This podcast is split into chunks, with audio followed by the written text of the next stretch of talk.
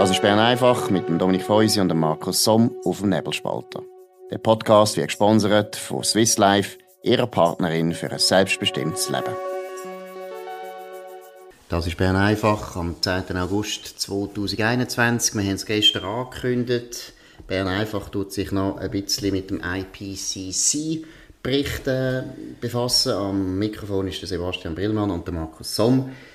Ja, das Erste ist mal, was vielleicht wichtig ist, einfach auch ein bisschen anekdotisch. Ich habe gestern den Bericht auch lesen ich habe auch den Summary habe ich dann können lesen, aber schon nur den Bericht finden und lesen ist nicht ganz einfach. Man geht nachher auf die Homepage von der IPCC und bis man dort noch herausgefunden hat, welchen Bericht haben die jetzt gestern wirklich veröffentlicht und welcher kommt erst im Jahr 2022 und so weiter. Schon das ist ein Abenteuer, wo man merkt, den Leuten, die das lancieren, also DUNO, denen geht es nicht unbedingt darum, dass man den Bericht wirklich liest, sondern sehr wichtig ist einfach, dass man die Pressemitteilung liest, die sie äh, gebracht haben. Und die Pressemitteilung, die ist ja dann auch sehr brav von den meisten Journalisten wiedergegeben worden, wo einfach die Alarmstimmung enorm stark ausgestrichen wird. Und grundsätzlich, vielleicht einmal als äh, gewisse Beruhigung, es ist nicht so, der Bericht tut eigentlich die meisten Sachen, die man jetzt schon im letzten Bericht 2013 betont hat, tut er nicht in dem Sinn verschärfen, sondern es ist immer noch etwa die gleiche Message. Genau. Ähm, ich finde das eigentlich erfreulich. Wichtig ist ja vielleicht auch noch zu sagen, dass die meisten Medien, wenn sie nicht aus der Pressemitteilung zitiert haben, dann haben sie den 42-seitigen Bericht gelesen für die sogenannten politischen Entscheidungsträger. Und das ist natürlich eine starke Verkürzung, weil der Originalbericht hat 3900 ungerade Seiten und innerhalb von wenigen Stunden, wo die Texte schon erschienen sind, kann man das ja nicht seriös alles durchlesen. Und darum hat mich ähm, zwar eigentlich die Erkenntnis gefreut, wie du sagst, es hat sich nicht massiv verschlimmert, was ja, was ja äh, die ganze Zeit äh, herbeigeschwätzt wird. Und trotzdem der Fokus auf, auf die Wetterextreme, die wir jetzt in den letzten Wochen und Monaten erleben, ist für mich jetzt gar ähm, zufällig die Hauptmessage gesehen. Das ist eindeutig, das glaube ich auch. Die haben ja jetzt sieben oder acht Jahre daran geschafft. Und die haben nicht nur das Thema bearbeitet, sondern sicher sehr viele andere Themen. Und dass das jetzt natürlich in der Pressemitteilung und so weiter sehr stark rausstreichen, das ist logisch. Weil man muss einfach sehen, der, gerade du hast es erwähnt, der, das Summary für Policymakers, das ist ein sehr hochpolitisches Dokument. Da geht es darum, Politik zu beeinflussen. Politik und die Agenda der IPCC ist eindeutig nicht nur zu untersuchen, haben wir jetzt einen Klimawandel und wie funktioniert das und wie schwerwiegend ist es, sondern sie haben eigentlich immer eine Agenda zuvorderst vorne. Sie wollen unbedingt CO2-Emissionen reduzieren, um jeden Preis. Was das kostet, ist ihnen gleich.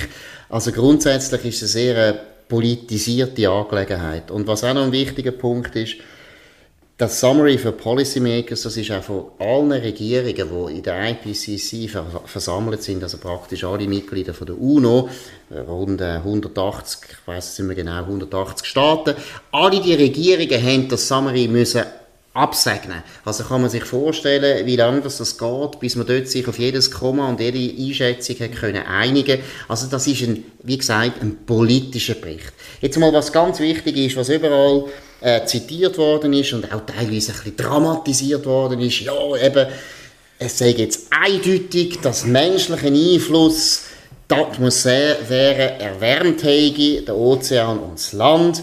Das ist so die erste Grundaussage, die man so gebracht hat in der Presse, als wäre das etwas Neues. Und ich muss jetzt mal ganz ehrlich sagen, ich sage es jetzt auch hier, ich bezweifle nicht, dass es Klimaerwärmung gibt. Es ist wärmer geworden, das wissen wir. wir haben Im letzten Bericht haben sie gesagt 1 Grad seit äh, der industriellen Zeit. Jetzt sagen sie 1,1 Grad. Das ist unbestritten. Und ganz wenig Leute das bestreiten. Und zweitens, der menschliche Einfluss auf die Erwärmung wird auch nicht bestritten, sondern die Frage ist ein bisschen, wie groß ist der Einfluss, aber das sagt ja in dem Summary niemand. Es wird einfach mal allgemein festgehalten und es wird so da, als wäre das eine ganz dramatische neue Erkenntnis. Da habe ich auch müssen schmunzeln. Ich habe einen sehr guten Text gelesen in der deutschen Zeitung Welt von einem renommierten Wissenschaftsjournalisten Axel Bojanowski. Und der sagt auch, gewisse, gewisse Aspekte in diesem Bericht sind sehr seriös. Also man muss sich mit, mit, mit äh, mit 2 Grad Erwärmung sogar äh, auf das einstellen, bis zu ähm, und man muss sich auch darauf einstellen, dass die Gletscherschmelze noch ein bisschen weitergeht, dass der Meeresspiegel ansteigt, aber auf sehr lange Zeit. Und unsere Politiker haben natürlich auch prompt reagiert. Regularitz, Roger Nordmann, beide mit Forderungen, und zwar jetzt. Und das ist einfach eine Diskrepanz von mehreren hundert Jahren.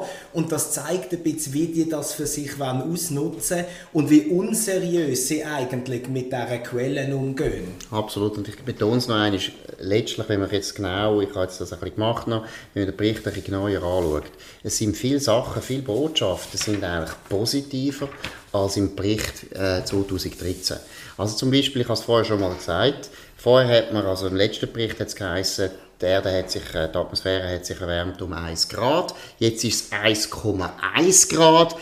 Das ist ein bisschen mehr, aber es ist eben nicht so dramatisch viel mehr, dass man jetzt gerade müsste, wie der Roger Nordmann das meint, jetzt gerade äh, absolute Alarmzustand ausrufen. Das Zweite, was auch interessant ist, ist, wenn man jetzt mal in die Details hineingeht, äh, früher, also im letzten Bericht, haben sie gesagt, ja, also die Klimaerwärmung also es geht immer, ein wichtiger Wert ist eigentlich, was passiert, wenn man CO2-Konzentration in der Atmosphäre verdoppelt. Was gibt das für eine Veränderung von der Temperatur? Und im letzten Bericht hat man gesagt, ja, wenn das passiert, dann schätzen wir bis, äh, jetzt muss ich ganz schnell schauen, 2,5 bis 4 Grad. Das ist jetzt, was man jetzt sagt. Im alten Bericht hat man gesagt 1,5 bis 4,5 Grad. Also das heißt, sie haben den obersten Wert schon ein bisschen zurückgenommen mhm. und auch 4 Grad, muss ich sagen, das ist immer noch eine spekulative Größe. Das ist nicht, das sind Computermodelle, das kann man nicht todsicher so sagen, aber es zeigt eben, die Range ist ein zurückgenommen worden. Und selbst bei dieser Aussage, die du vorher auch gesagt hast, eben, dass extreme Wetter, äh, Wetterereignisse sich äh, zugenommen haben und so weiter. Auch dort, wenn man nachher in die Details hineingeht, dann sieht man, es ist sehr differenziert. Zum Beispiel einfach eine ganz wichtige Sache, zum Beispiel Trockenheit, also Drought, äh, die, die werden wenig, die sind, da ist immer noch eine nur Medium Confidence, dass das wirklich zunimmt. Oder was auch ganz interessant ist, Hurricanes zum Beispiel, sind sie sehr unsicher.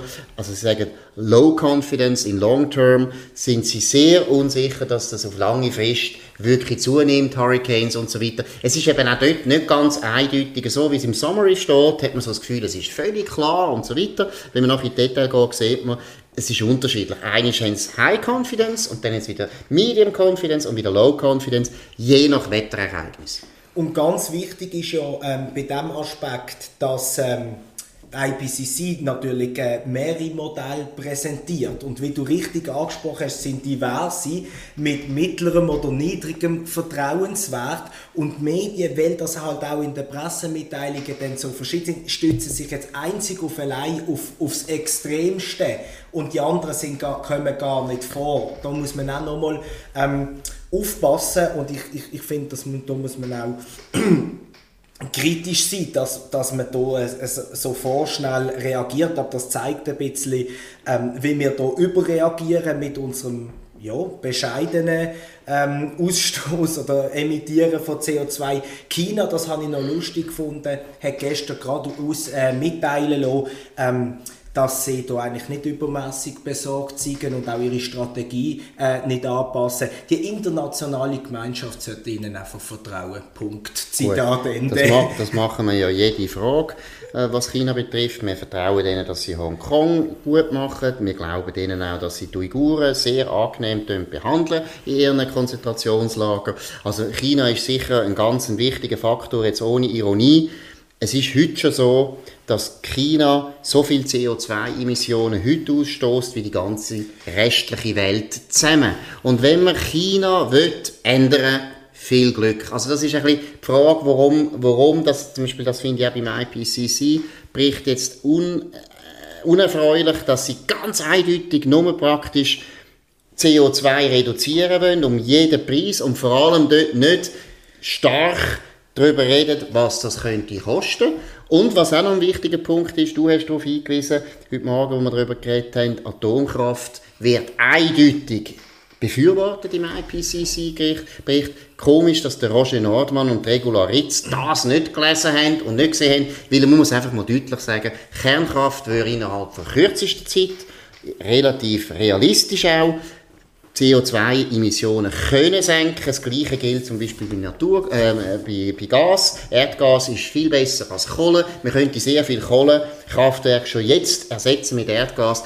Kraftwerk, das wird nicht gemacht. Das zeigt ein bisschen, ja, wie ernst meinen Sie es eigentlich? Genau, und, und als letzter Punkt, also bei, bei diesem Bericht geht es ja um den, um äh, Wissensstand wo die ganzen Forscher sind Hunderte, ähm, wo, wo, wo dort mitschaffen, einfach beschreiben, was ist. Vor zwei Jahren haben sie explizit gesagt, dass äh, Kernkraft wichtig ist, auch CO2-Speicherung, da gibt es ein, ein, bestimmtes Modell und natürlich auch der Umstieg auf erneuerbare Energien, aber nicht nur erneuerbare, sondern mindestens zwei, besser alle drei von denen. Und das wird total aussehen. Ich habe heute keinen einzigen Text gelesen, wo die Kernkraft äh, behandelt hat. Man muss einmal einfach ehrlich sein, ich meine, die Staaten haben jetzt in der Vergangenheit ja, Billionen ausgegeben, um äh, erneuerbare Energien zu fördern und so weiter.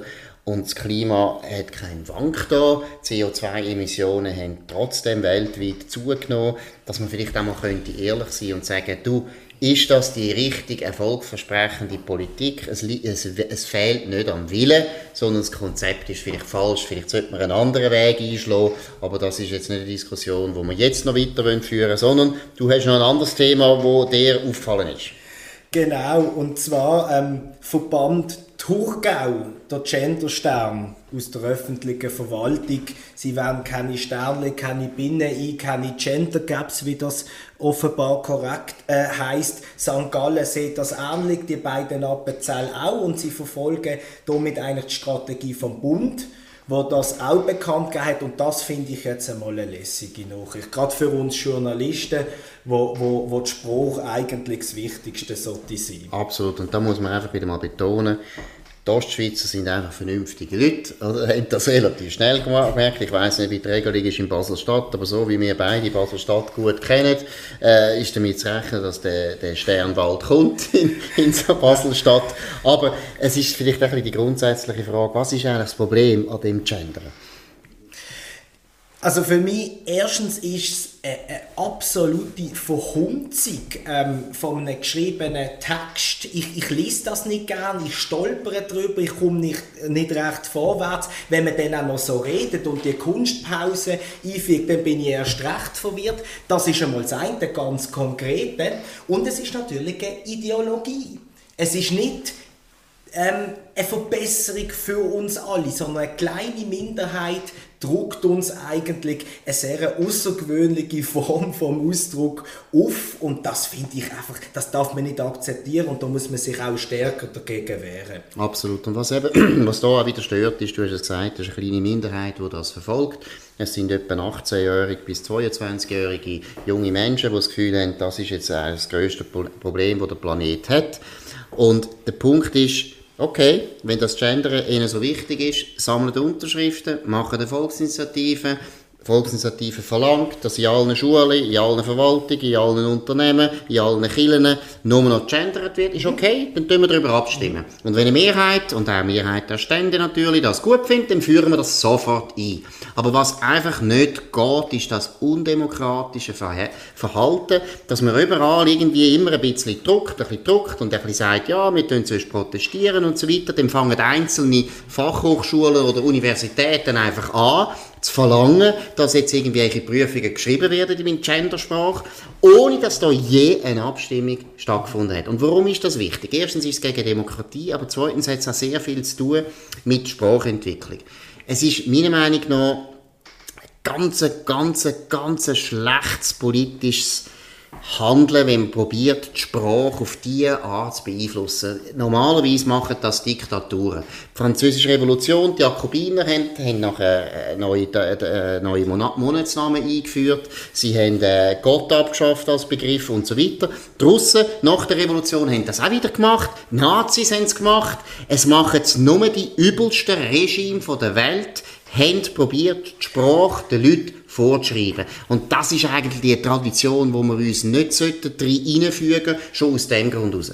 Ja, das ist Tugendterror, wie du, wie du das richtig sagst. Und wenn jetzt du würdest bestimmen, ab morgen schreiben wir beim Nebelspalter mit der Genderstand, dann würde ich mich daran halten, weil du bist der, der den Lohn zahlt. Du befiehlst, wenn das unsere Kunden lässig sind. Jetzt bringst du mich gerade auf eine Idee. Dann, Jetzt bringst du mich gerade auf eine Idee. Sebastian, pass auf, wir können wir anfangen zu Wir können es einfach nicht. Das ist, ist, ist Nein, aber das Interessante an dem Gedanken ist nämlich, dass jedes private Unternehmen, also auch der Nebelspalter, würde das nicht machen. Genau. Das weil der Kunde will es nicht. Der Kunde will es nicht, der liest uns unsere Texte nicht mehr. Und das, das ist eben nochmal eine Betonung. Sprache ist etwas, wo natürlich wächst. Von allen Menschen wird Sprache gemacht. Und sobald sich eine Minderheit anmaßt, die Sprache zu beeinflussen, die Sprache zu verändern, schmeckt das nach Diktatur. Das muss man einfach mal so deutlich sagen. Genau. So, in dem Sinn mit einer ganz positiven Aussicht auf unsere Sprachentwicklung, das war es, Bern einfach, dem 10. August 2021. Danke für die Aufmerksamkeit. Ihr könnt das abonnieren auf nebelspalter.ch. Bitte macht es. Es ist immer interessant, immer wichtig und unverzichtbar. Wir hören uns wieder morgen auf dem gleichen Kanal zur gleichen Zeit. Auf Wiederhören. Das war Bern einfach mit Dominik Feusi und Markus Somm auf dem Nebelspalter. Der Podcast wird gesponsert von Swiss Life, ihrer Partnerin für ein selbstbestimmtes Leben. Den Podcast könnt ihr auf nebelspalter.ch abladen und auf allen gängigen Plattformen wie Spotify oder Apple Podcast und so weiter.